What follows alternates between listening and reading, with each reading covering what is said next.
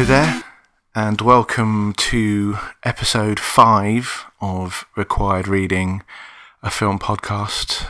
Very glad to have you here. Thank you for pressing uh, play on whatever. I'm indifferent about your presence. Um, that noise you hear is my co-host Dan. Say hello, Dan. Hi, everybody. And um, Thanks. And yes, thanks again for choosing this. There are many other podcasts out there. We acknowledge that, and we're very thankful that you've decided to uh, to listen to this one. I only realised how many podcasts there are out there uh, there are a the, the other day because I was trying to search for us on iTunes through Yeah. Google search. yeah, We don't show up. So, well, I've tried to search for, for required reading. There's about two other podcasts called required reading which do come up. We don't. Then Yeah. you have to go into iTunes, then you have Yeah. to go into a subcategory, and then you have to go into the alphabet, and then you have to go into like the eighth page of the alphabet to find Yeah. just that podcast. Well, There's an alarming number of podcasts out. we make it. there should be a call.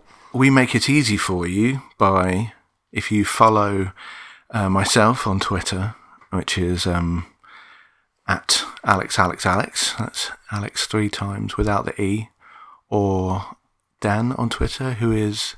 I'm at Mr. Pointyhead.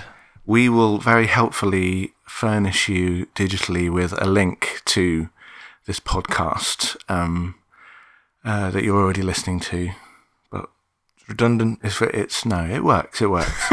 um, we are a film podcast with a little difference. We um, record ourselves just after we've watched a film that we've chosen from Netflix or Amazon Video and Amazon Video Prime. Not so it's pretty easy for everyone to watch along.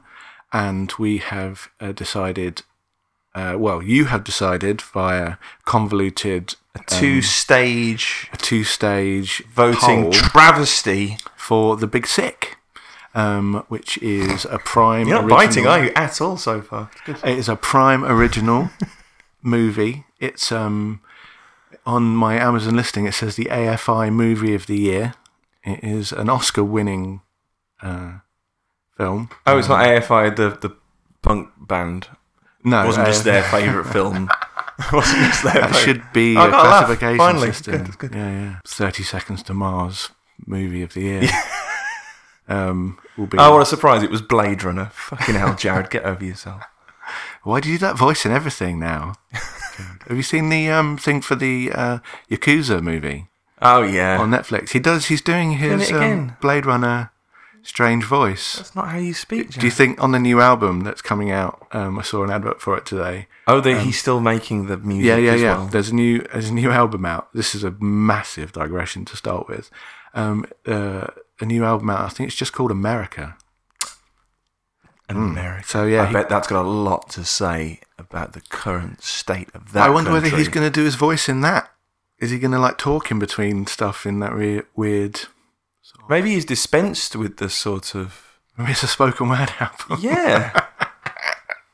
Could be. It's him Could monologuing Anyway, back, solidly for seventy-two minutes. back on track. Um, we um, have only really one kind of rule: is that you have watched the film before you listen. So if you haven't and um, have Amazon Prime, you probably do. Uh, so just uh, pause or um, or go back and, and watch it, and then come back here.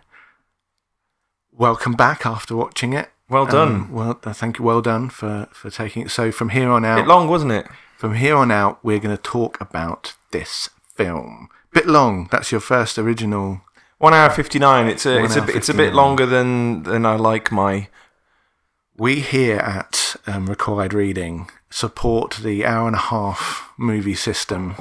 It makes things a lot easier, uh, even for recording the podcast. Because I mean, on top of that, uh, we do that. That's very purely selfish reason. But I think that it's a good framework to keep yourself within. I think if you can, I wonder whether it could have lost it. Maybe we're getting too deep into it right away. But anyway, I will. Let, let me just say it's produced by Judd Apatow, so I'm not surprised it's encroaching on the We're two gonna get mark. we're gonna get onto the on, onto Judd, but first, um, should we have your initial Judd. initial impressions of uh, the Big Sick? So this is the first of all of the films, all all five of the films. Wow, that we've seen that I've actually already seen, Yeah, and I have rewatched today. I very much enjoyed it. I was as I was saying before, the voting was a travesty because there were three films I hadn't seen that I would quite like to have seen, but it's fine. I watched The Big Sick again. It was good. Um, the Big Sick is a very deliberate effort to attempt to. I wouldn't say necessarily subvert rom coms as it is to just give it a bit of a, a breath of fresh air, to, to resuscitate the genre a little bit, to pull it away from these. I, I guess the, the more sort of old school Matthew McConaughey, pre McConaissance McConaughey Yeah. type romantic fair. um, uh, and and and does so successfully. Yeah. I would say. Um, obviously, there's a big racial element that plays a massive part in that, Mm-hmm. Yeah. with um, Kumail Nanjiani um, and Zoe Kazan in the lead roles. Uh, Nanjiani, you will most likely know from Silicon Valley Yeah. although he has had bit parts all over the place. Hmm. He's a very, very funny guy. He's so hot right now. He's so hot right now. Um, and yes, it's it's just part of this really welcome new wave of American cinema that's putting diversity front and center and telling stories, uh, you know, beyond two barely sympathetic white people getting together through various circumstances. I'm not saying there's not room for those films too, but it's nice to see films that tackle the, the, the tensions that do exist in in multiracial and you know cross religion uh, relationships. Yeah. uh, which the Big Sick does with a deft touch. Um, it's it's it's funny, it's touching, it's sad, and importantly, a lot of it feels very real Yeah. and with good reason. It's it is based on a true story. It's co-written by uh, Kumail Nanjiani and his uh, now wife Emily Gordon, whose name is transposed slightly to Emily Gardner in the film for reasons I'm not entirely sure of. But he he effectively plays himself, um, and is surrounded by real life comedians who I believe aren't playing themselves. I don't Yeah. believe Bo Burnham was Bo Burnham. Right, right. I don't think Aidy Bryant was Aidy Bryant, but they are both real comedians who Yeah. do real comedy in front of real people. I mean, and I guess that that brings up a quirk of our of our podcast and the way that we uh, the way that we come at it is that I haven't really researched this film. I don't really know that much about it. I know that they, you know, the writers or the, the you know the writers are married or that they've got and so for me the true storyness is it seems quite authentic. I don't know which part of it is. On her Twitter, I have happened across it before, and she says I was in a coma Yeah. or whatever. So, um, like that's the only sort of real first, only thing I knew about it. Um, going back to your comedy thing before I sort of get into the what I thought about the film, it's like comedy's not in a good place right now. Like it's out of phase of of um, Cinematic comedy is in a very poor place. it, right you know, we sort of had the Farrelly brothers curve, and then the Judd Apatow thing kind of came back a little bit. And as you say, there was that broad comedy. they call themselves? The Jutang clan, because then you had, you know, Apatow and the the Ferrell films, and. Yeah. Ben Stiller went through an absolute golden, a purple patch for a, quite a long spell. Yeah. with Zoolander, Dodgeball, yeah, um, Tropic Thunder. Sort of interconnected Coppola esque. Yeah. sort of you know the Yeah. branches going out. Seth Rogen, to be fair, some, has some pretty good films out there. Um, I, I, what did I watch recently? The there's a Christmas one that he did with um, Joseph Gordon-Levitt, Oh yeah, and the shaving the head one. The no, that's 50-50. There's one that's don't there's one that's about these three guys that get together. Uh, I think it's called The Night Before. It's not that. It's about these three guys that get together sort of every Christmas and have these Yeah. epic blowouts. Mm. And it was it was just like a really fun knockabout comedy that I really enjoyed. yeah. Oh, cool. Yeah. Yeah, those bits where they go that cra- bit crazy, like and Get Him to the Greek, and those simulations of going out, like in Knocked Up. I, I think they do that really well.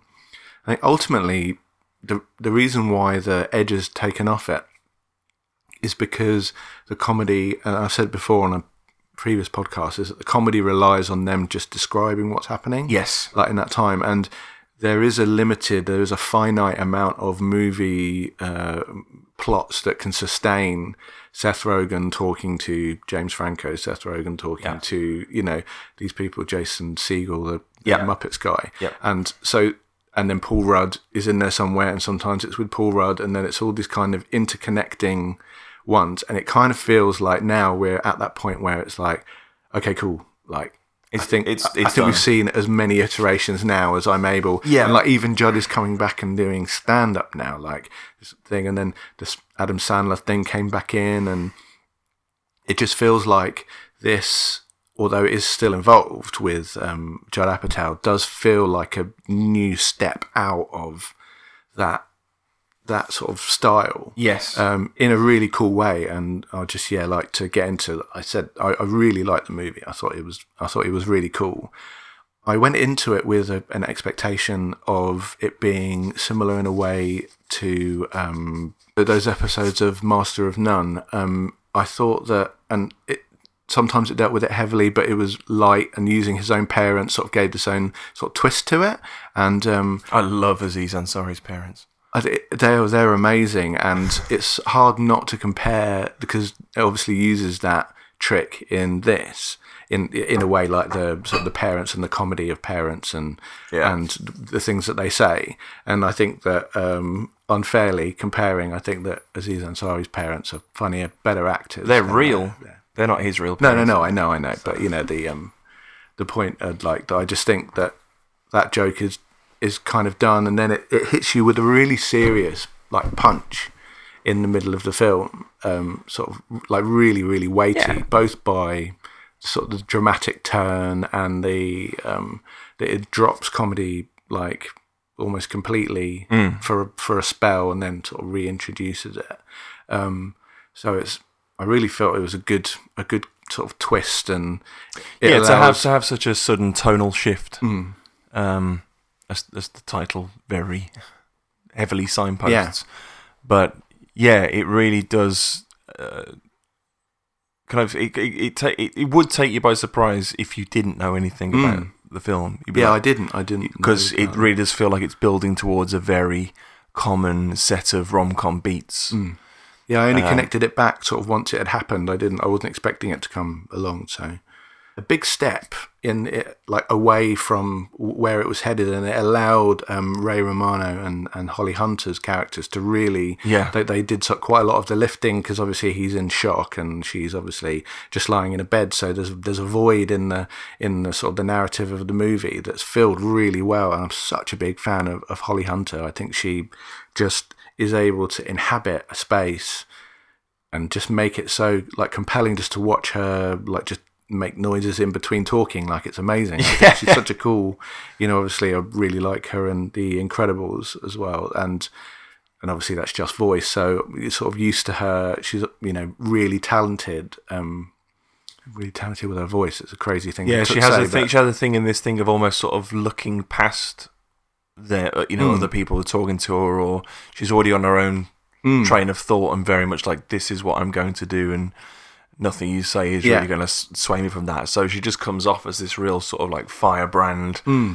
And and still up against Ray Romano as well. She looks about four foot nothing. Yeah. She looks like she's almost been miniaturized using the same foreshortening, you know, that, that sort of shortening technique they used in um, the Lord of the Rings films. It almost looks like Elijah Wood stood against Gandalf Yeah. at times because she's so tiny. what did you think of um of ray romano in the film Oh, it was brilliant. Yeah, was I loved good. him. I, I, Ray Romano, um, I've sort of liked as a comedian. Then obviously, um, everybody loves the big the big breakout Hmm. for him, the, like his mainstream success.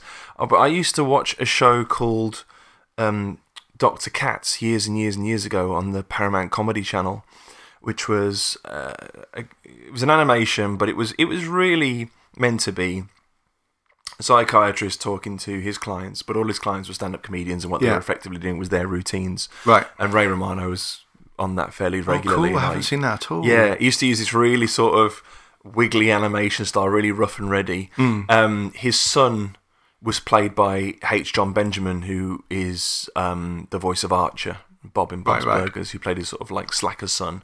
And then, yeah, everybody else who came onto it was just all these sort of great American comedians. So it was just a really unique way of presenting all these sort of stand up routines. Hmm.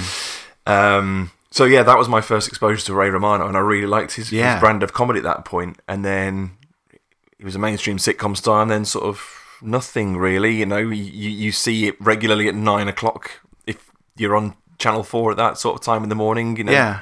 nestled beside um, But, but how but how incredible King of it? Queens and Frasier. But again, I was uh, to to tie it into Frasier and, and just to just to divert slightly. Um, how incredible is that? Like the, the art of of Frasier and um, Everybody Loves Raymond that it's able to exist in such a broad setting, but it's still really really fucking funny. Yeah. like and it's continuing. You can just watch a bit of an episode and it's funny. Yeah. and then you can watch an episode you've seen again and it's funny. Um, Frasier in particular is Frasier, I think, is probably one of the finest sitcoms ever. Mm. Everyone goes on about Seinfeld, which I've never gelled with Mm. ever.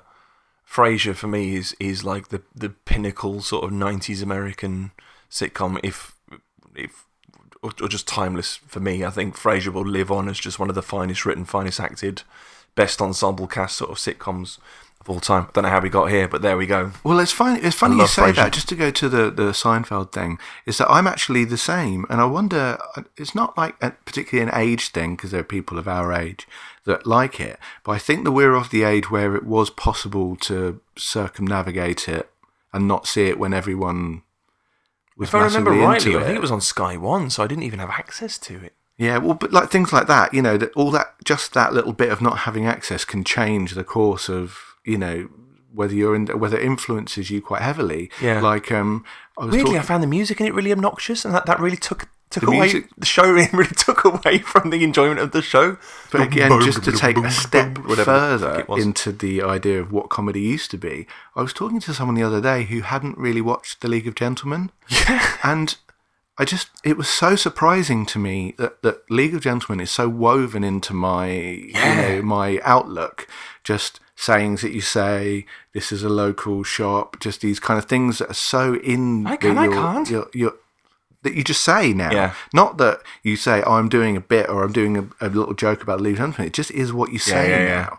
Um, so again, that's why I understand, you know, that there, there is possibly to be without it. Dragging us back Whoa. to the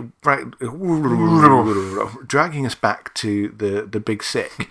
Um, does the enjoyment of a, a movie like this? It hasn't for me, but would you like this film more if you had seen him in Silicon Valley? No, not in the slightest. He he, he plays a very good character in Silicon Hmm. Valley, but this is so far removed from that. It's an it's a completely interesting and absorbing story in its own right, and he's a very charming leading man. So I haven't seen any. I haven't seen one No, no, episode no, of Silicon no. Valley. It, it so I haven't. I'm, it- no, I'm asking. It, it, it do doesn't, have? doesn't affect your enjoyment of it. In That's the, interesting. In the slightest. the character's similar. Mm, sort of. He's. I'm not going to say he's the most versatile performer, so I think a lot Right, of right, that is yeah. Probably because he's a stand-up first and foremost, and maybe a comedy. And they bought into that as second. a yeah. yeah, and that and that sort of um, slightly awkward charm Yeah, is always is always evident. yeah. but, um, heavy, heavy eyebrows. the heavy, the heavy eyebrows. But he, I think he's very much more himself here, which is apt because he is playing himself. Yeah, Um, yeah, and I think some of the rougher edges of his character in Silicon Valley obviously aren't there because that's, Right. that's a character and he's not Yeah, a yeah. coder who doesn't understand coding, probably. Um, so, so yeah, no, th- th- this is a far more. Well, it's it's it's it's a very sympathetic portrayal in many ways, but it it, it also isn't afraid to show uh, up his flaws. Mm. I imagine writing this with his wife would have been a very interesting process because there are Mm. so many ways that something like this could have gone downhill fast because even despite the sort of subject matter there's a very real danger that these things can come off as very smug Yeah. very self-congratulatory because really you've got a couple going here's a film about how we got together right. and if if if this if this was in the hands of a, a lesser talent or a more self-absorbed talent, Mm. um, it would be absolutely insufferable. But it's not. You're you're sort of you're you're really rooting for them. Um, you really sort of, you, you kind of see elements of yourself in the way that their relationship starts up. It, Yeah. It's a very sort of naturalistic, real way that they get together. Uh, The pitfalls that they face and the, the relationships they have with their family and the, the awkward jokes and the, the, the, the fact that they're when they're being like ultra dry and sarcastic together, but they both completely get that that's where they are in terms of their level of humor is is something I could definitely associate with 100%. And I like that because when he attempted the same sort of level of humor with um, Holly Hunter and Ray Romano, Yeah. it never really landed ever. Yeah, he was yeah. always like, "I'm joking." He, he always had to say that. Whereas with um, with Emily with Zoe Kazan, Yeah. that there was always that implicit from the from the get go, from the, the the first lines Hmm. they exchanged with each other about the um, about the heckling. Yeah. It's it's already that dynamic is yeah, already yeah. established. It's you know? a really nice moment, isn't it? Yeah, um, yeah. Original thing. Um, it made me think about the uh, Netflix show Love, which is also which the, um, episodes of which have been directed by the very same director of this. ah fantastic. Um, so that was totally planned. Um, Was it Michael no. Michael Showalter, who, who um, I, I do I do like. Um, he is also responsible for things like um, Wet Hot American Summer. Right. Uh, I haven't seen that. They they came together as a writer. He he's definitely of a, of a kind. He's got a very specific take on comedy, Yeah, and you it's it's very Marmite. It's funny enough when I was look, looking at him, I was looking at reviews of a film he did called They Came Together. Oh yeah, which is like yeah. a rom com spoof with um, Paul Rudd and um, Amy Poehler, Oh, of course. which yeah. which I really liked because oh right, I haven't, seen that fucking either. sh- stupid, Hmm. and it's out and out stupid, but it's it's it's, it's Is it kind of- more of a sort of? It's very um, methodically stupid. Um, you know, in the way that the the Ferrell films are sort of part improvised, and they clearly record about three hundred hours of footage and go, let's try and pick out the one hour where we were actually funny. yeah. I think he's a lot more sort of precise. It's very interesting that I don't think he's necessarily had that much input in the in the writing or storytelling process of this. He's very much been involved from a directorial standpoint, and it's it, it's it's a very no frills film in that regard. Yeah. But I think it's in a set of hands that understands um that understands What he's setting out comedy to say. and what it, what, it- what it's setting out to say, and just under, you know setting out to make sure that these exchanges feel genuine and, Hmm. and that side of it. And in that regard, I think he really succeeds, and I think that's why you'll you'll see that sort of parallel with love, which again tackles relationships in a very similar way. Yeah, and and the idea of mining your own experience. I think love is a little more like written. It's not as No. much about the, the those characters, although the main guy does write it. Right, he's one of the writers on it. I believe so. Um, yes. But I think it's I think more. he's like one of the creators of it. yeah, yeah, and it, but you know, whereas this seems a lot more personal, Hmm. but still does have the sheen of Apatow in in it. You know, love has been going on now for what three series now, and.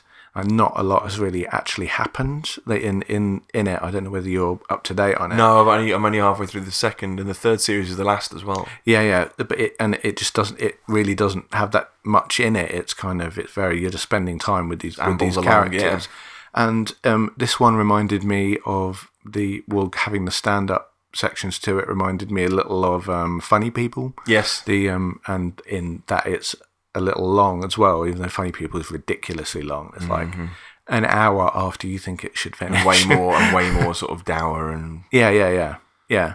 convinced of its self importance. But you know does deal with a, sick, a sickness and reaction Yeah. to sickness as well. Um, I think it's it's funny. People falls down as it's kind of almost too much of a love letter to um, to Adam Sandler. It allows him too much. Like singing songs and stuff, and it's Yeah. like you just cut all of that out. Like you don't need any of that, like old videos of him being stupid and stuff.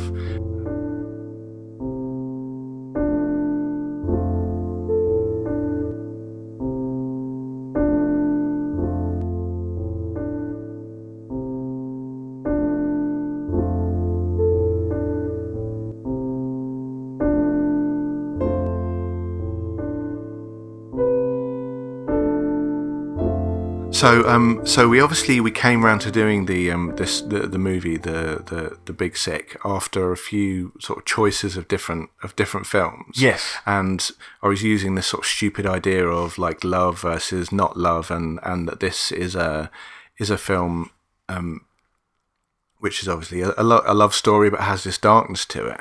And I was kind of reminded of this of this thing that of my wife Vic was telling me about that I only really like stuff where like kind of like horrible stuff kind of happens. I don't really like. Um, you know, if it's a movie like we watched um, uh, Prisoners the other day, Oh, yeah. and um, which was a really really cool film. I still haven't seen it. But that's the that's the other Denis Villeneuve. the other yeah. Denis Villeneuve film, and um, and it's um, it's about a kid that's that's sort of taken, and sort of everyone is reacting to that, and obviously it gives you this big anchor to sort of it's a, a sort of story device that that, that does it. Um, in in this film, uh, I wonder whether I have a little criticism of it of that. There isn't much material of kind of of either of either type and that it relies really heavily on the on the you know the the coma ness of it you know the the them reacting to the coma and the sadness you know of, of of the coma. Um like i don't know whether i i did i did really like it but i'm sort of starting to feel like sort of processing a little bit like i I wonder what his next stuff is going to be like.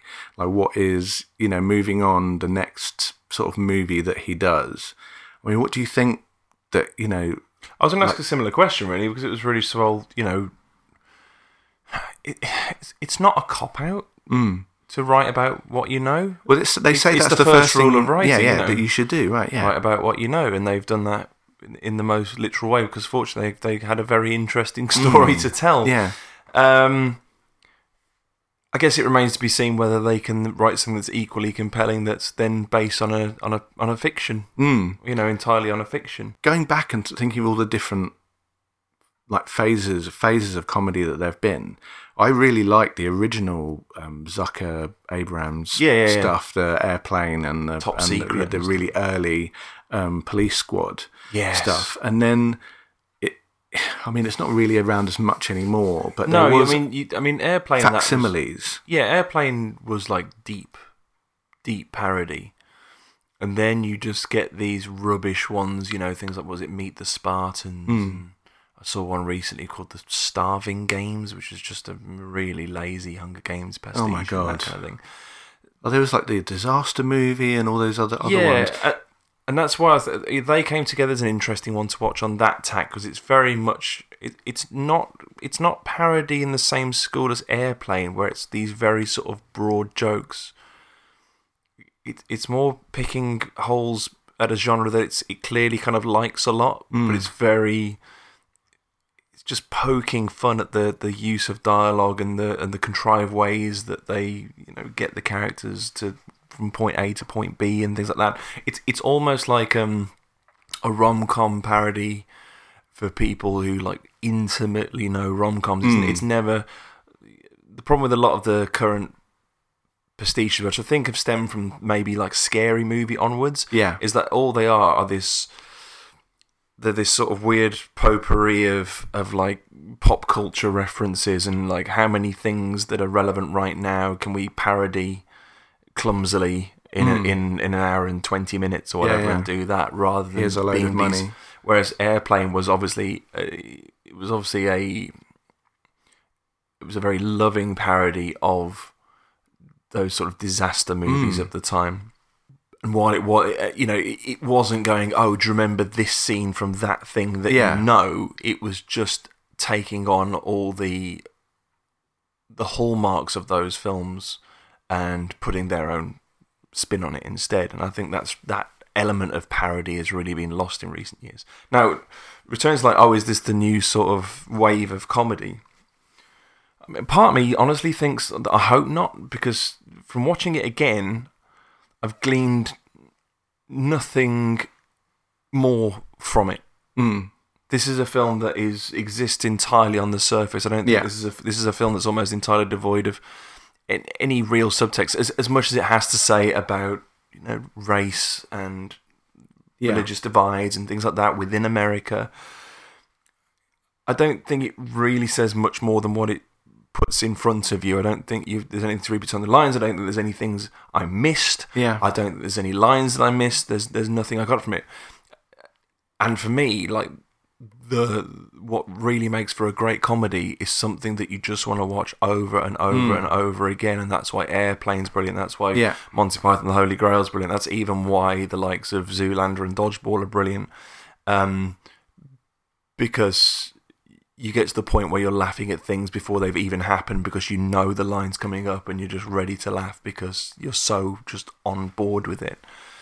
Um, But, ne- I, but I think that's the school of comedy that's missing at the moment. That that sort of infinitely rewatchable school of comedy, that quotable one, as you Hmm. say, like with the League of Gentlemen, where it seeps into the public consciousness and everyone knows the line for a spell, and they're Yeah. all sort of quoting each other. Like, where's that? Hmm. And it's because, as you say, the the the Rogan era, the um the Todd what's his face, you know, Hangover guy. or- Oh, Phillips. Phillips, yeah. That the, their films but even are so, that's spent now. it's spent because all those films are absolutely devoid of wit. Like I hate The Hangover and I hate those films because it's all about circumstance and isn't it Mm. hilarious that they've ended up here, but without any memorable dialogue or actual wit to back it up. It's just people going fuck, Yeah. shit, and, and and all they're doing is swearing, and we're supposed to be laughing because they're saying these words loudly, Yeah. while things are happening around Look at them. this It's thing like- that's happening to me. it's so broad. It's Yeah. it's it's it's one you know it's a notch above Mrs. Brown's Boys in terms of what I I find funny. It's not it's not my school of comedy whatsoever. I like this. I like the Big Sick. Hmm. It's very smart. If, anything, actually, the majority of the stand-up they show in it is all actually pretty fucking awful. I Yeah. don't, I don't really think any of the stand-up in it is very funny at all. yeah, it's a setting more Uh, than. Nanjiani's very funny. Bo Burnham's very funny. Aidy Hmm. Bryant's very funny. I don't think any of them really come off brilliantly as stand-ups in it. Uh, that's probably that's not that's not really the point of the film. But no. you would expect those bits to maybe sparkle a little more. And you know, although I'm loath to mention Louis C.K. post fapping in a door gate, Being a naughty boy. fapping in a door gate. Um, you know, one of my one of my the joys of Louis the show was that the stand up elements that sort of bookended Mm. the the, the more sort of um, Woody Allen esque moments of surrealism that were that sort of uh, were the filling were were almost consistently fantastic Yeah. and laugh out loud funny and it was it was mostly stuff that he, he seemed to have written specifically for the show as well Yeah.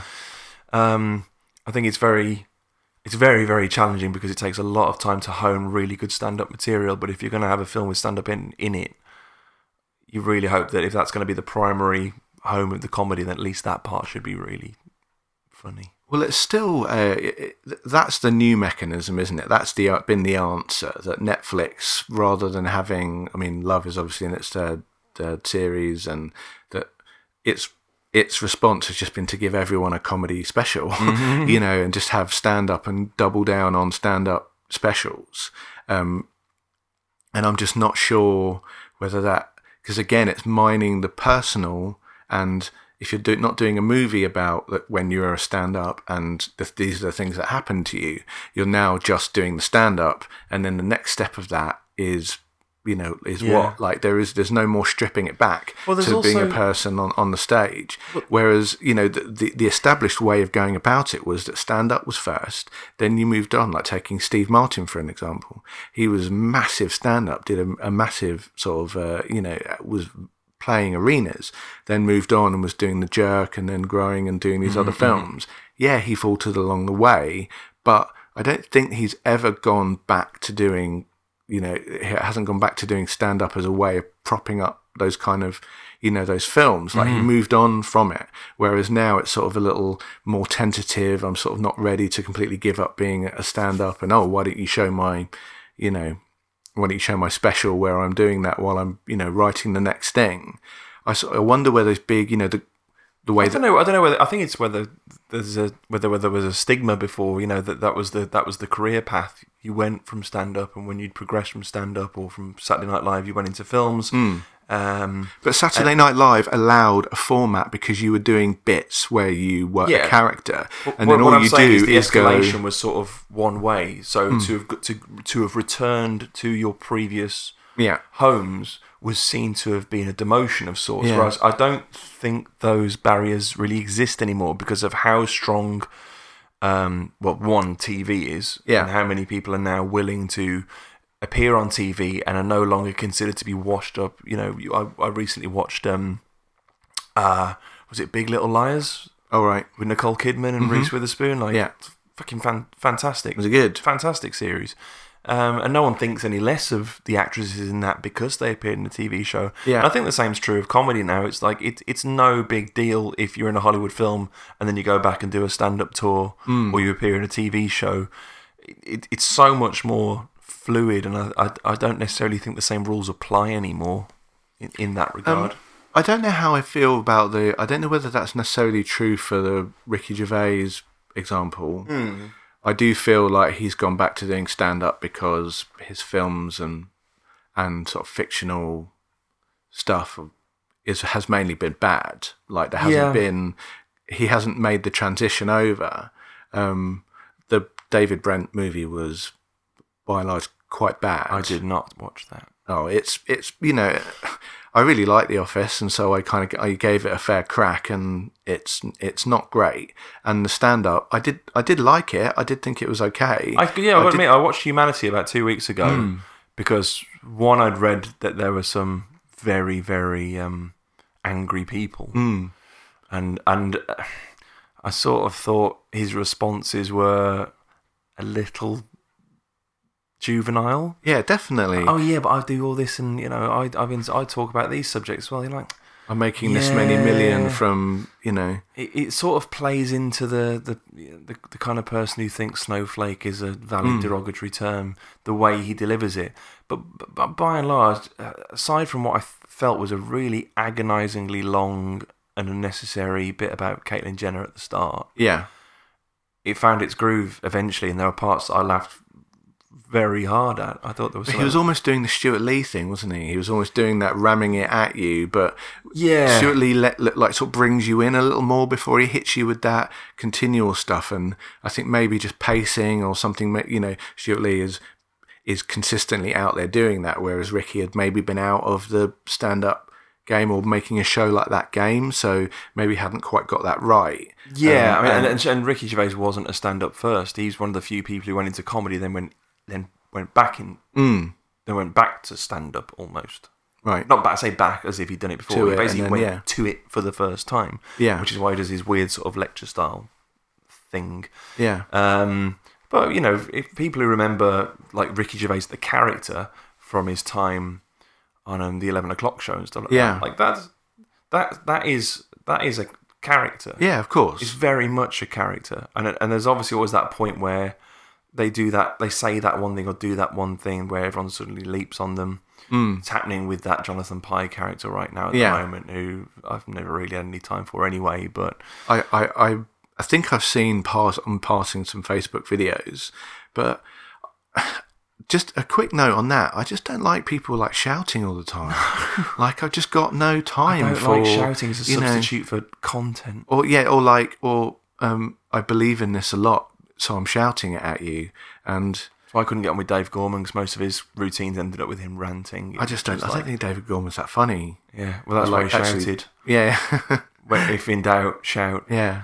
But you mentioned him earlier, and talking about comedy and not kind of talking about or, the, or this new wave of in, intelligent comedy, or what for want of a better term, of it, hmm. is that Louis C.K. does sort of hang quite heavy over, or his absence of, which has sort of allowed maybe Ricky thought that he could kind of come into that void, or you know these things, you know the specials are coming back like hmm. you wouldn't necessarily see. There definitely would have been another Louis C.K. special on Netflix by now if this hadn't have happened. Yeah, No, I think that, I Um, think that, I think what makes the Louis C.K. thing particularly uncomfortable is that you realise that some elements of his comedy came from a real place, Hmm. whereas you thought it was really being played entirely for laughs, Yeah. and that he was pushing buttons, and then you realise, ah, Hmm.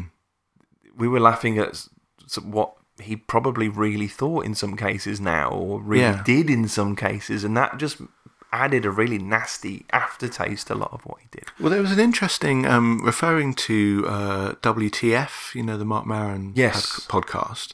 Um, my favourite episodes have been the ones with Louis C.K. I don't know whether you've, you've listened to them. No, no. Um, basically, the sort of so you should everyone should go and, and listen to it. Biggest podcast in the world or something, isn't it? So I'm not, you know, it's not some deep cut or anything. but um, he is reconnecting with him after not talking to him for about ten years, effectively. There's a couple of interviews, and what it's basically about is them reconnecting and then processing that Louis is now massive and Mark like wasn't for his comedy, even though he's now popular for his podcast and now sort of come back around again. yeah. But um, Louis really interestingly went was saying to him like it's not my fault that you know I got massive and I got I got successful. Like you're a bad friend for allowing that to Get in the way of our get in the friendship. way of our friendship. Yeah. it's actually on you. Like I'm not going to apologize. Like apologize. He's not. He, he doesn't even refer to a, a, an apology. He's just like it was you that had decided not, that to make it a, a big deal. I was fine about it. You know, obviously, and that it was re- it's really interesting a really interesting. Listen they properly go on a journey and by the end of it they're they're like friends again. It's a really interesting sort of document of just these guys having this chat and there's another one and they they come back at it later. And um and then when all that stuff came out mark tried to defend him a little bit and i haven't really caught up with exactly what they were saying. But that is what has made it a little more difficult of that you know he does mine uh, you know the, the way things really are for want of a better term and the the way that you know re-looking at, at things and obviously it wasn't as it wasn't as well self-observed as he kind of made out you Yeah, know, yeah. that you can't do those things it's totally unacceptable and if i haven't you know made it clear like i obviously don't Condone it support- any condone way. it in any way but i do miss that comedy i did Yeah. really did enjoy it you know and i feel that that's something that people aren't kind of haven't really heard or read anything like that because it's kind of that blackout period where it's like oh well you know he's done these things and it's like you know they just get put into this like sin bin and it's like well how long is it now how, like what's the requisite amount of time What's the sort of You what's know. the sort of moratorium on before they become acceptable again? Another comedian who's really suffered in a similar regard recently is actually former co-star now of Kumail Nanjiani, who's T.J. Miller, oh yeah who's in Deadpool, who was also accused by a woman of doing this, but he publicly posted with his wife saying this woman has had it out for him for years and years and Hmm. years, and she knows his wife knows this too. And Yeah. they were both like, "This is total fucking bullshit." Hmm. But his name is Mud, and people have just suddenly decided, like, well, why is he still in Deadpool 2? Why is he doing this? You know, he Silicon Valley was apparently a whole other matter. The reason he's not in the next, the current series, the season, the fifth series, is is is is meant to be unrelated because he was also just massively unreliable, apparently. But um, yeah, it's it, it's it's very funny how quick people are to suddenly assume the worst, and it's understandable why they assume the worst. But in some cases, you feel that when even their own wife comes out in support with a very good argument to suggest why they're actually not culpable of the things they're being accused of. Well like the benefit Casey, of the doubt. Casey Affleck you know um the um the Franco uh, Yeah. James Franco and it's not like it's such a strange thing and, and and obviously in its most extreme form is you go back to the classic like are you allowed to watch Woody Allen films No, like what's your you know do you do you stop watching Woody Allen films like I don't now? watch Mel Gibson films. I don't watch Woody Allen films. yeah I don't watch Roman Polanski films. yeah Um, I I need to read more about Affleck and Franco. I think I might read more about Franco after I've watched The Disaster Artist yeah because I really want to see that film. but but you haven't. No. And we're both really big fans of the room. We went to Yeah. go and see a screening of it. We met the the Tommy Wiseau, and like I would say, we in the the demographic of um um people that should have already watched Yeah. that movie. Yeah. We haven't.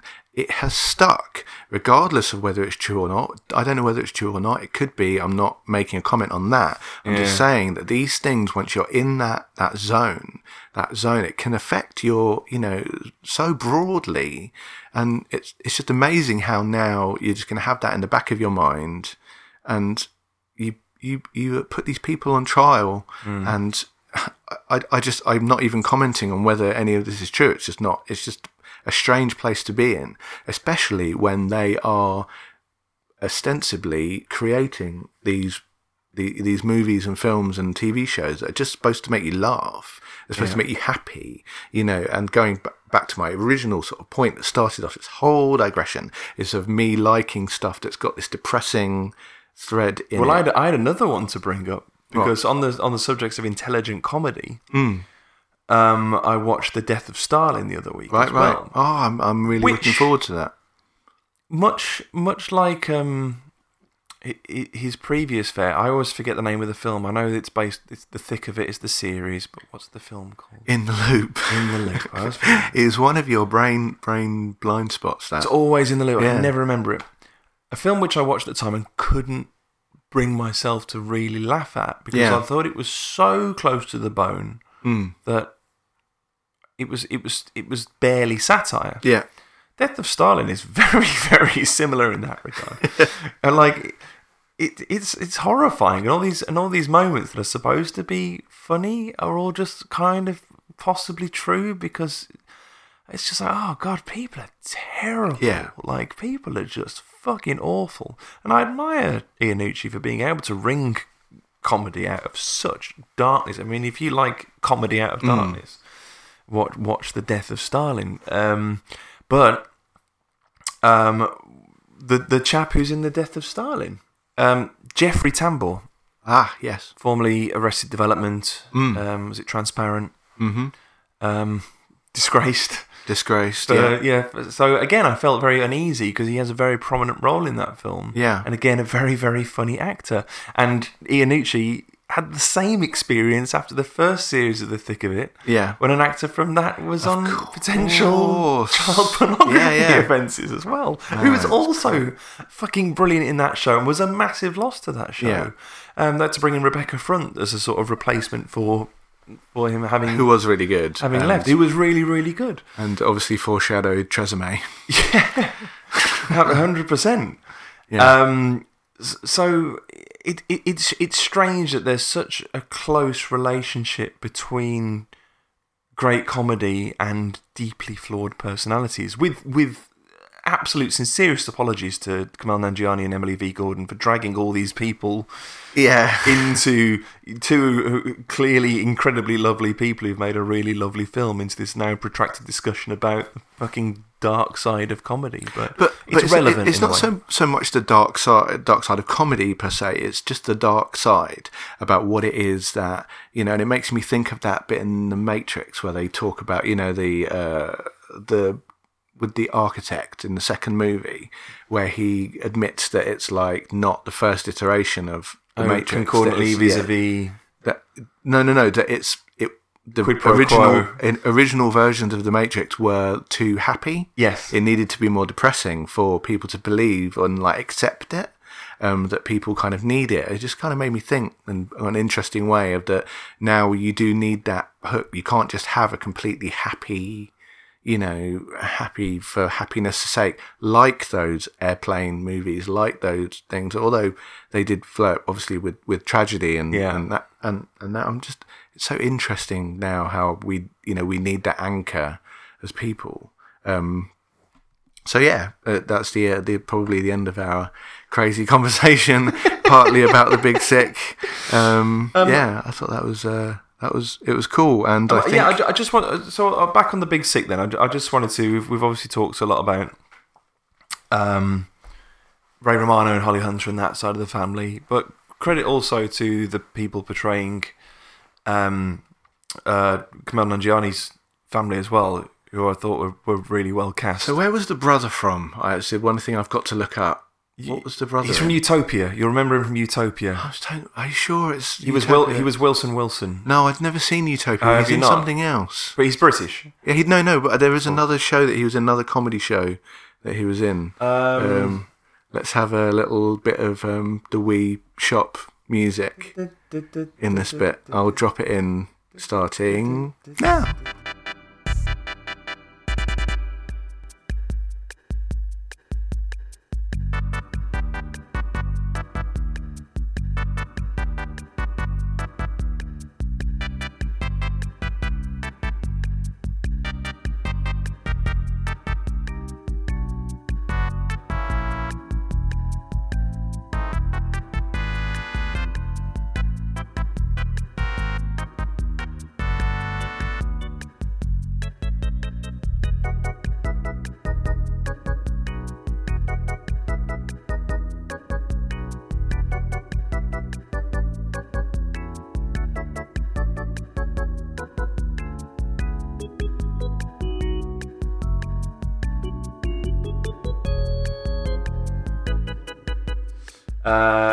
Else was he in that you might have seen? Oh, right, I've got it. Sorry. Yes, uh, sorry. The actor's name is Adeel Akhtar. He's he's very very good, and the film you definitely know from is Four Lions. Ah, of course. Thank you. Thank Rubber you, yeah. Rapids. Yes, Yes. that's it. Okay, Um, thank you. Been putting out my misery. I hope everyone enjoyed uh, the Wii Shop music for a little bit there. Who doesn't enjoy the Wii Who Shop doesn't music? enjoy the Wii Um, Shop no, he's music? he's really good. He's um, someone clearly wrestling with the, the.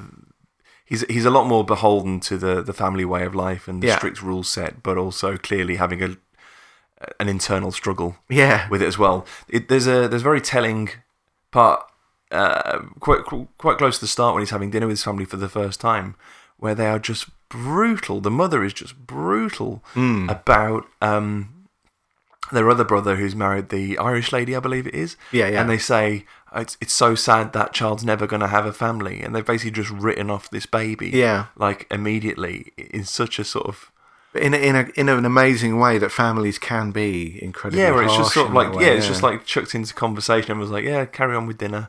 yeah, Um, and it's funny, but uh, I thought I thought I thought the mother was brilliant. She just Yeah. had this constantly bobbing head, yeah, fantastic, just sort of musicality and the the way, the way that she the way that she was like just a fucking death stare, yeah, you know, and uh, through throughout just so so well observed in terms of a, a traditional Muslim mother, you know, doing what was in her eyes completely Mm. right and completely within tradition.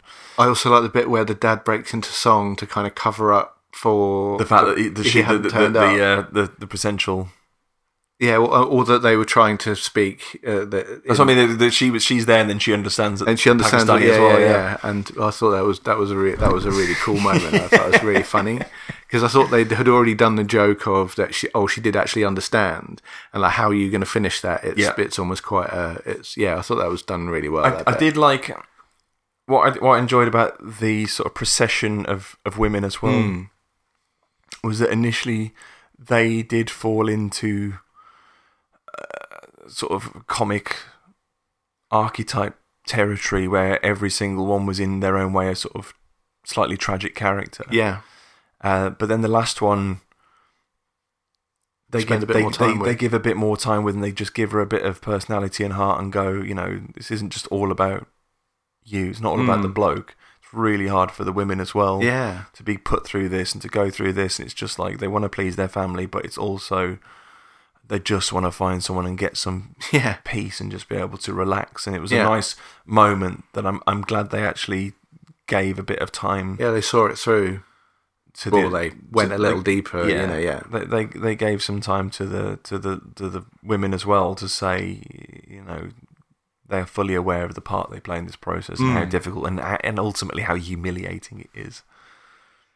but yeah, overall, it did it did a good. It's obviously sparked a cool discussion with us about comedy. I thought that was um you know that was that was quite nice. I think uh in our thumbs up system, I think or thumbs down. Uh, Mhm. one I'm definitely going to give it a thumbs up.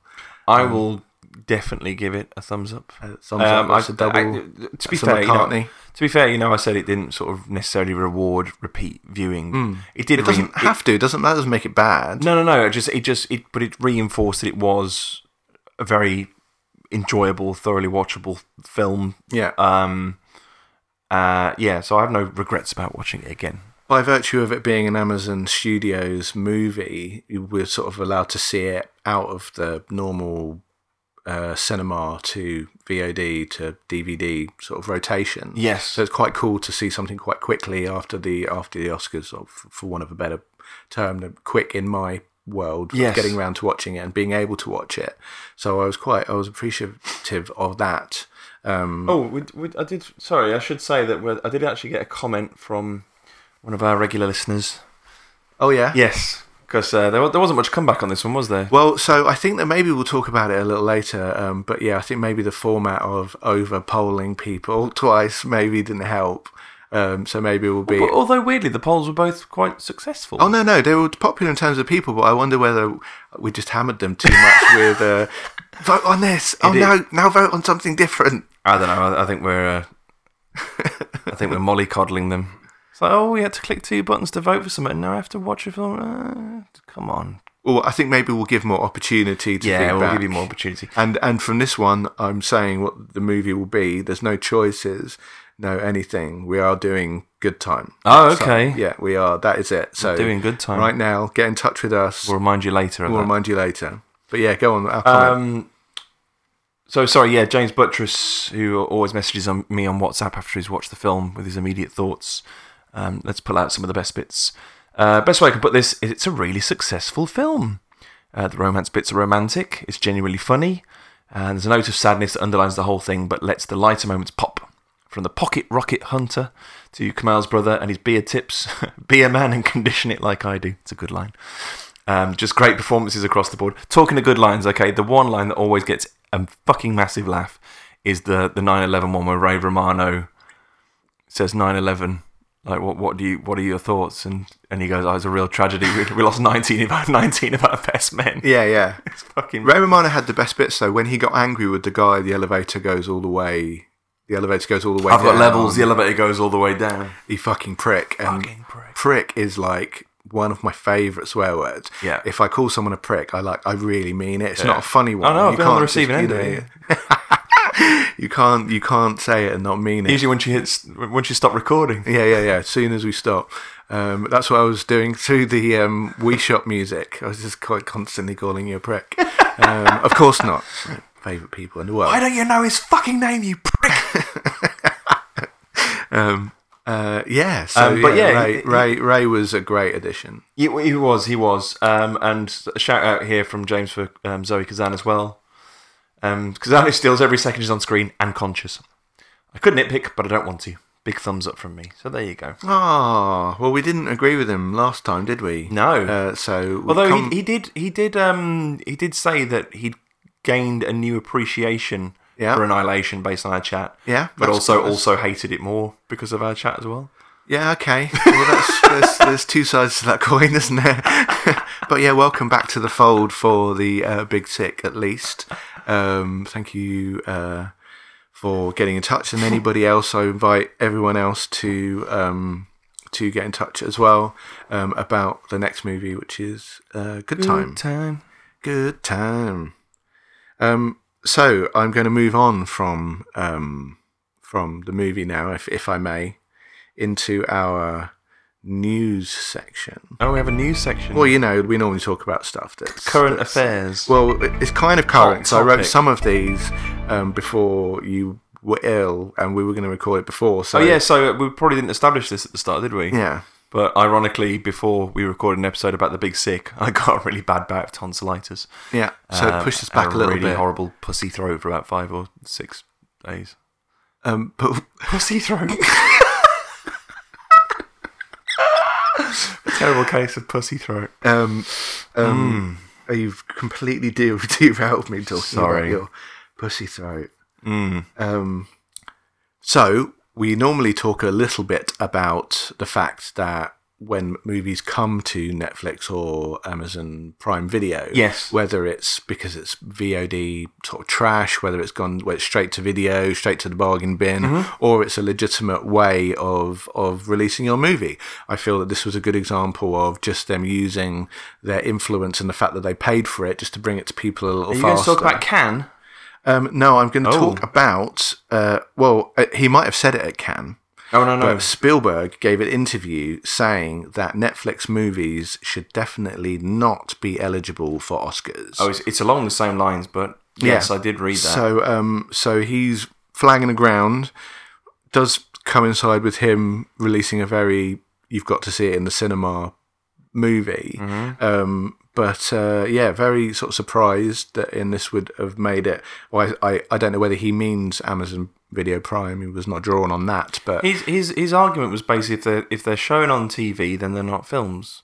Which I- I, think is a really reductive. well, it's not TV, is it? It's just a different. It's you know. just really reductive thinking. He, Well, I he- think if Curzon are doing that, if Curzon are doing that straight to the service way of watching movies, and granted, it is very uh, sort of in a great way for people that can't get to the cinema, have the opportunity. They shouldn't miss out on movies as its primary release, and now it's being widened out, and I think it's a great initiative. I think it not only muddies muddies the water, it completely vindicates the um, the the notion that you know these are proper films. They are being released in a way. Our TVs are good enough. It's nice to be at home that's, to watch that's a film. one thing it does is that it really undermines the the march of home technology as well. It's like we are all watching uh, films on TVs that match the the quality of the digital projection. A lot of people own surround sound hardware. A lot of people own projectors. They are capable of watching cinema grade films in a more intimate setting. Whereas before, cinemas, it, it was you know as as a as a parallel. If you wanted to play games in their best form, you go to the arcade, wouldn't you? Because your home computer was in no way capable of displaying or playing the games at the same level. You know, I could play an arcade conversion on my Spectrum, but it would never live up to going into the arcade and playing the arcade version. yeah, But now home home console technology has, has massively overtaken what's possible in the arcade, and so arcade games have had to rely on gimmickry to to sort of keep their place. Um, motion rises with motion experiences. What cinema done recently? Oh, now we've got D box and hmm. these Impact. four impact screenings and things like this. Things that are just trying to go. Oh, there's still a reason to go to the cinema. I th- I think uh, I I think Spielberg's coming from a place where he's trying to protect the industry at large. His thoughts are really to say, you know, please go to the cinema, please support films that are coming out in a, in a traditional manner, but they are really flying in the face of just progress. Not, I'm not always saying that progress is a good thing, but in this case, I, I think it is. Yes, I think it really is. So the reason I mentioned Cannes was because um, last year Netflix showed a couple of their films at Cannes. They were booed by French critics, but of course they were. of course they were, because it's the sort of place where critics feel they have the right to do such fucking awful things to, to people's hard work. Um, and this year they've kowtowed to crit- critic pressure and said Netflix, no, no sort of on-demand films are allowed to be shown at Cannes unless they have some form of theatrical release. Um, and in response, Netflix has completely pulled out of Cannes yeah, entirely and won't show any of their upcoming upcoming um, straight to Netflix fare. Well, I'm going to put it out there. I think the reason why it's valuable is because it allows me to go for a wee in the middle of the movie and pause it and come back to it. Mm-hmm. For that reason alone, you know, we're now level on on the quality of it. We're level, relatively level on sound. The fact that you can now have that because I am a person that very often needs, to, you know, good to go for a week. Yeah. and it's you know and there is no effect to it it actually improves for me is when i'm in the cinema sometimes if i've got to go out then i just miss that bit you know and it just is a disadvantage so The number anyway. of times I've been to this because I, I, I try not to go to the toilet in the middle of a film at the cinema, and the number of times I think my enjoyment of a film has actually been affected by the fact that I've spent the last forty-five minutes of it desperately having a mental war with my bladder Mm. Rather than really concentrating on what's going on screen because Yeah. I just don't want to miss a moment of Mm. it. I, I, and and the funny thing is, is you know when films were consistently an hour and a half, that wasn't a problem. But now people are expecting us to sort of sit through these films for two plus hours. Yeah. Um, and not have any sort of like brief intermission. I guarantee if you added like a five, ten minute intermission to films, they would be so wildly successful. Yeah. But they Um, don't have the infrastructure to do it because there aren't enough toilets in cinemas. So if everyone went at that time, that was always the problem, wasn't it? Is they had that 15 minutes. I remember going to see Heat at the Same the thing happens. cinema. The same thing happens when everyone leaves the film. though. kind of because then you you split up a little more. Everyone's localized on that the closest one, Mm. um, and uh, and then sometimes if you can't do it or you don't get right in the queue or you want to go and buy something at that, that whole time, it's it's it's it's actually a very short amount of time. Um, but again, being able to pause. Anyway, that's just my my my thought of it. But convenience, I think, I think convenience is a is a big part of it, and the big part of uh, VOD's success in general is that it fits into people's lives. Hmm. And I think, as with a lot of these things, oh, a film that's viewable exclusively on a television shouldn't be considered for the Oscars because you don't have to leave the house and pay and sit in a room full of other people Yeah. who are probably going to fucking chat and annoy you. Yeah. It's like, why, why, how does that invalidate it? If anything, I'm giving this film more of my attention and I'm not having to pay exorbitant amounts for snacks and drinks and shit. I'm enjoying myself at home and I'm watching it with the only people I actually want to see the Yeah. film with uh, at a quality that I find agreeable.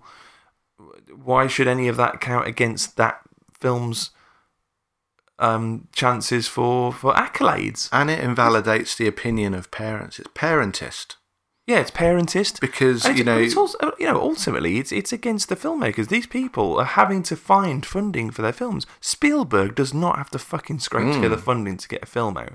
If someone has got a film that they've they've been dying to get together, dying to get out, and Netflix or Amazon approaches them and says, "Look, we'll we'll fund your film fully. Yeah. You can make it. It's got to be featured exclusively on our platform." They're gonna go, "Yeah. Oh, by the way, unfortunately, that now means it's not." uh, uh, you know, eligible for contention for major awards because some sixty-year-old men with beards decided it's not. It's not the case. It's it's a it's a fucking nonsense. It's elitism, and uh, and it really sucks to hear someone like Spielberg um, support that way of thinking.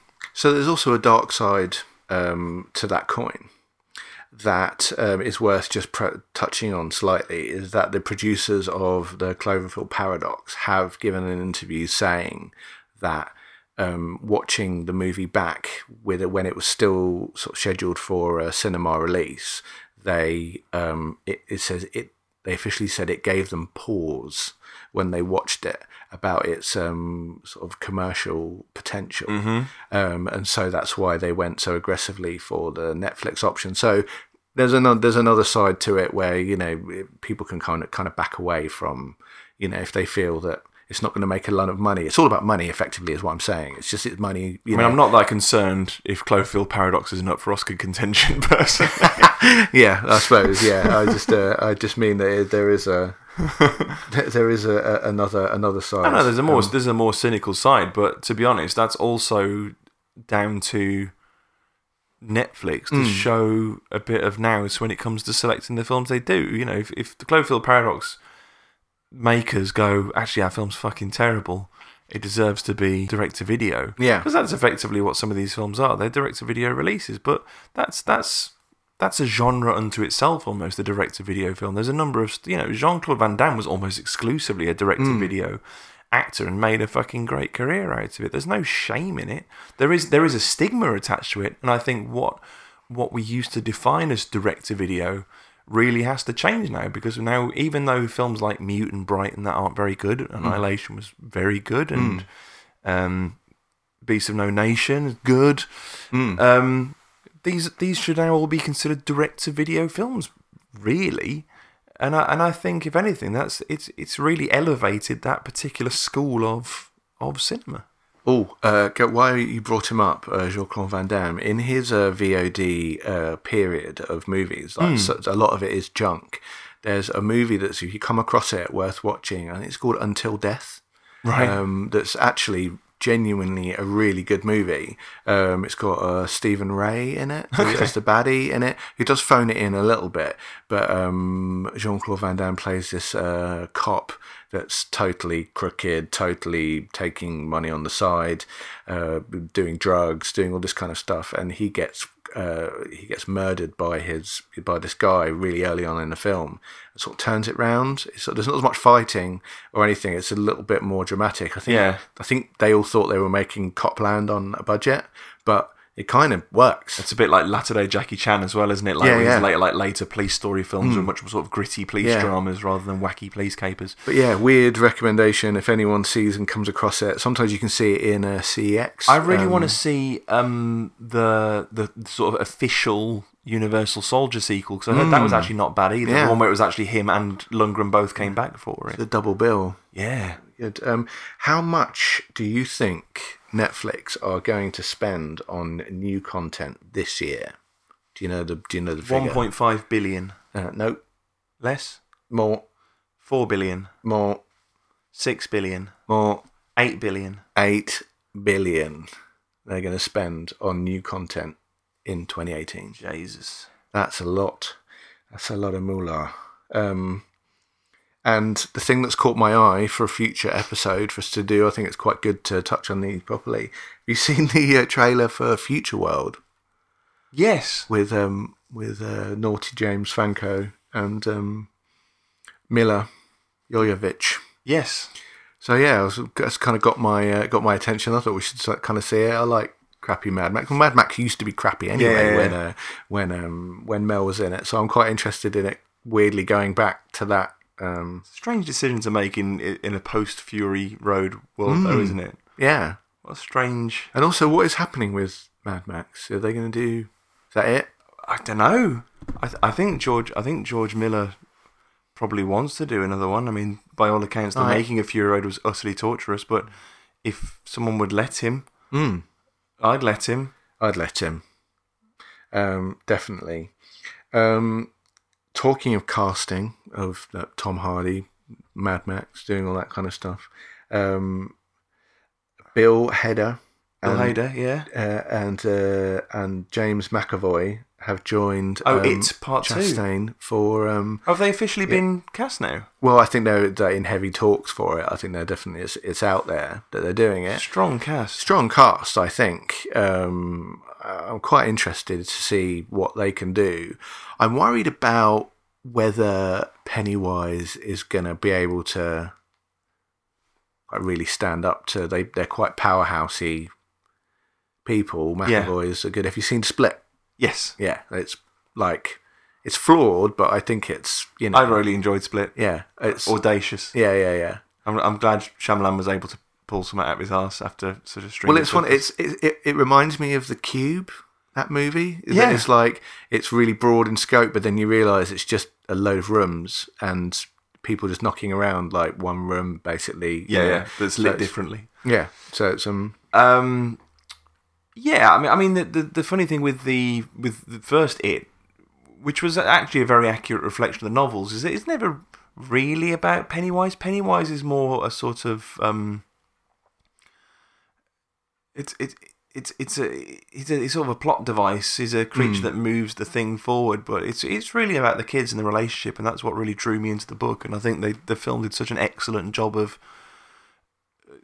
keeping that aspect of it kind of front and center, and they, they cast they cast the kids so well as well that their relationship just was was perfect. It was Mm. like exactly what I wanted it to be. To the point that like Pennywise wasn't scary. No, but I think Pennywise is most effective when the in the early sort of section when he's like just standing at the side of a road Yes. or across the river or those kind of things. When it actually gets to the um, and I did enjoy it overall, but when it gets to the kind of crazy big mouth bit, or Yeah, yeah, the, yeah. you know the that's where it does lose me a little bit. I, did- they're not my favourite bits. My favourite bits are just him standing there and just looking, Just being a presence yeah. or just yeah. appearing at random in places. Yeah, I that's mean, where I think um, the original was really good. Some Yeah. of those little bits, and sometimes you would just see the flash of the teeth or something that Yeah. was really good, like done really well. yeah. So yeah, interesting. So yeah, yeah. cast. I'm I'm I'm hoping if you know if they do if they do get on board, it just just bodes well for the adult part as well. I remember when I first watched the the TV movie version, the Tim Curry version, after reading the book, and I'd heard so many good things. At the moment I it, I was like, who, who are these people? This, hmm. this isn't this isn't my it. yeah, This isn't it. And then I thought I thought this film version did justice, and I think Yeah. You you need the adult performances to live up to the strength of the kids. So Yeah. it's it's a good cast. I think I think I think Bill Hader's got big things ahead of him. I think Barry's going to be. I don't know if you know about this new series, Barry. Oh no. It's a HBO series where he plays um, an assassin who kind of discovers acting. Yeah. Um, I've got the first episode to watch, um, but it's meant to be his sort of breakout film. But he was also very good in a film called The Skeleton Twins Ah, Kristen Wiig, uh, Kristen which Wiig, I really yeah. like. I just, I just think he's he's naturally a very very funny guy, but someone who can very effortlessly cross the cross the boundaries into Hmm. into dramatic acting as well. It's just very very watchable, talented guy. Actually, he um, one of the original ideas for this show came from the um, his, he was on the Adam Buxton podcast, wasn't he? Yes, and they had a bit where they were like suggesting things to each other, and he said something along the lines of, "I "Like I really love this is like what I love doing, like with people when you get into the exchange of sort of ideas around stuff that you've seen or what you thought was cool or the natural uh, tangents that you go Yes, off, yes. sort of, and it made me think that it would be cool for us to record a, a podcast about us kind of doing that we do it a lot, and as you can see, we can not. We when we review, for want of a better word, a film, we hardly talk about the fucking film. so yeah, so yeah. Anyway, that's sort of tying it back to the uh, the ethos. Um, and did you know who is in talks to do the Tommyknockers? no, James Wan. okay, Kind of a strange one. Definitely not a immediate buy from me. Um, I'm not. it's not a one, massive- of, not one of the Stephen King stories I know particularly well. Actually, Um, it's another one that's got a good premise. Things happen in a town, pretty cool, and then the last third is again like Big- mental, big- big spider. basically. um, but uh, yeah, um, but I won't, I won't, I won't spoil the one for that one. Um, cool. Um, yeah, just a really stupid one. There's going to be a Sheila Shia LaBeouf biopic. Like, it just, I was just looking around and thought that I would just bring it up. Like, who in their right mind would put millions and millions of dollars behind a a, a movie about about him? Um, yeah, they've got a guy to play it, a guy called Lucas Hedges. I've heard of Um, him. and um, it's it's called Honey Boy. Wasn't Lucas Hedges in that film that was called like Monster Trucks or something? Oh man, are we going to do the? Are we going to do the Wii Shop music again? I need to. No, no, no. You, you keep going. I'm just. Gonna, Okay, no, no, let's do it. Wii Shop music. He was in Manchester by the Sea. So yeah, you, and he's in three billboards, and he's in Moonrise Kingdom, and he's in Lady Bird. So he's got a and Grand Grand Budapest Hotel. so he's not had a bad. He's not had a bad career so far. But yeah, is it is it definitely about him? Because this Honey Boy film, he said he plays the character of Otis. A child actor works to mend the relationship with his hard drinking, law breaking father. Okay, so yeah, the movie was written by Shia LaBeouf hmm. and is apparently autobiographical. So we've kind of come full circle. Yeah, we've come The Big Sick, a circle. the Big Sick, an autobiographical film talking about Shia LaBeouf writing a film about himself where he portrays his own drunken father. I There you go. There you go. God and I love him. think that will um that will do us nicely for uh, this uh, fifth episode of Acquired reading. Um, acquired reading. um, a it sounded like you said. Did you say acquired reading? oh yeah, let's change the name of it. Yeah. no, no, I said I say required, but uh, but my I'm just hearing what I want to hear. we all only hear what we want to hear, and isn't that a great way to finish? Um, Thanks, I- I'd love a steak right about now. I will say the next movie, again, refer to it, is going to be the Robert Pattinson and Safdie brothers movie, um, Good Time. Yes, this was I- this was going to be the alternative film, wasn't it? This was the alternative choice. And I have seen it, I know, which is Um, why we're watching it. Apparently, which is why you- we're watching it because I got I got round to watching it, and uh, yeah, no spoilers. I'm gonna I'm gonna save it, but it's it's all I will reveal to you is that it's in it's in the positive for me. Okay. uh, well, I was going to say, unless if, it would have to be like outrageously bad if you were going to suggest that we we watch it. If you'd like seen the film and like, yeah, we've got to do a podcast about this because it would have to be fucking either really good or just spectacularly shit. It's like you have to watch this. We have to talk about. It. It's one where I am very interested in the um, the reader's thoughts on it. And Yeah, so we will, fellow we will get readers. straight on. We will get straight onto it um, and uh, ask you to get your thoughts in um, again via Twitter. Um, and uh, yeah, all that remains is for me to say thank you very much, and thank you to you, Dan. Thank you. And um, we shall see you next time. Oh yeah, I'll, I'll say it. We'll try and do it relatively quickly. We'll do it. Yes. Come out with it. I'll try not to leave- die. Try not to be ill or go on holiday or in between. Very selfish of me. Bye bye now. Bye bye.